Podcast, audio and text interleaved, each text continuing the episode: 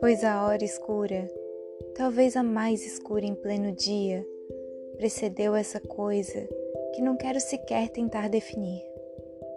Em pleno dia era noite, e essa coisa que não quero ainda definir é uma luz tranquila dentro de mim, e a ela chamariam de alegria, alegria mansa.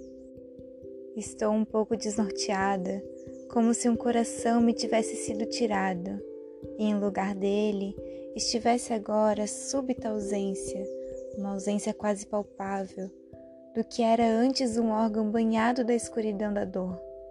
Não estou sentindo nada, mas é o contrário de um torpor. É um modo mais leve e mais silencioso de existir. Mas estou também inquieta. Eu estava organizada para me consolar da angústia e da dor. Mas como é que me arrumo com essa simples e tranquila alegria? É que não estou habituada a não precisar de meu próprio consolo. A palavra consolo apareceu sem eu sentir e eu não notei. E quando fui procurá-la, ela já havia se transformado em carne e espírito, já não existia mais como pensamento. Vou então à janela. Está chovendo muito.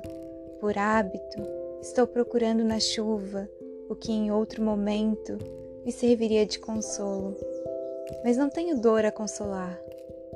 Ah, eu sei, estou agora procurando na chuva uma alegria tão grande que se torne aguda e que me ponha em contato com uma agudez que se pareça à agudez da dor. Mas é inútil a procura. Estou à janela e só acontece isso. Vejo com olhos benéficos a chuva e a chuva me vê de acordo comigo. Estamos ocupadas, ambas em fluir.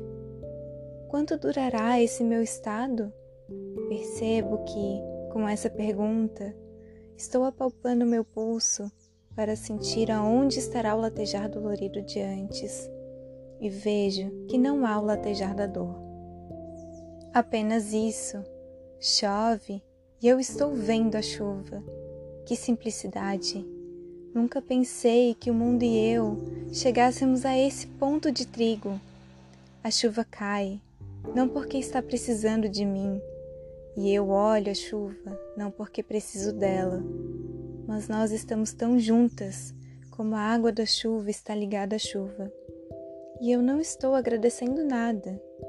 Não tivesse eu, logo depois de nascer, tomado involuntária e forçadamente o caminho que tomei, e teria sido sempre o que realmente estou sendo. Uma camponesa que está num campo aonde chove. Nem sequer agradecendo ao Deus ou à natureza. A chuva também não agradece nada.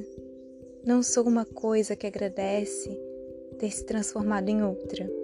Sou uma mulher, sou uma pessoa, sou uma atenção, sou um corpo olhando pela janela, assim como a chuva não é grata por não ser uma pedra. Ela é uma chuva. Talvez seja isso ao que se poderia chamar de estar vivo. Não mais que isso, mas isto, vivo. E apenas vivo de uma alegria mansa. Tanta mansidão de Clarice Lispector.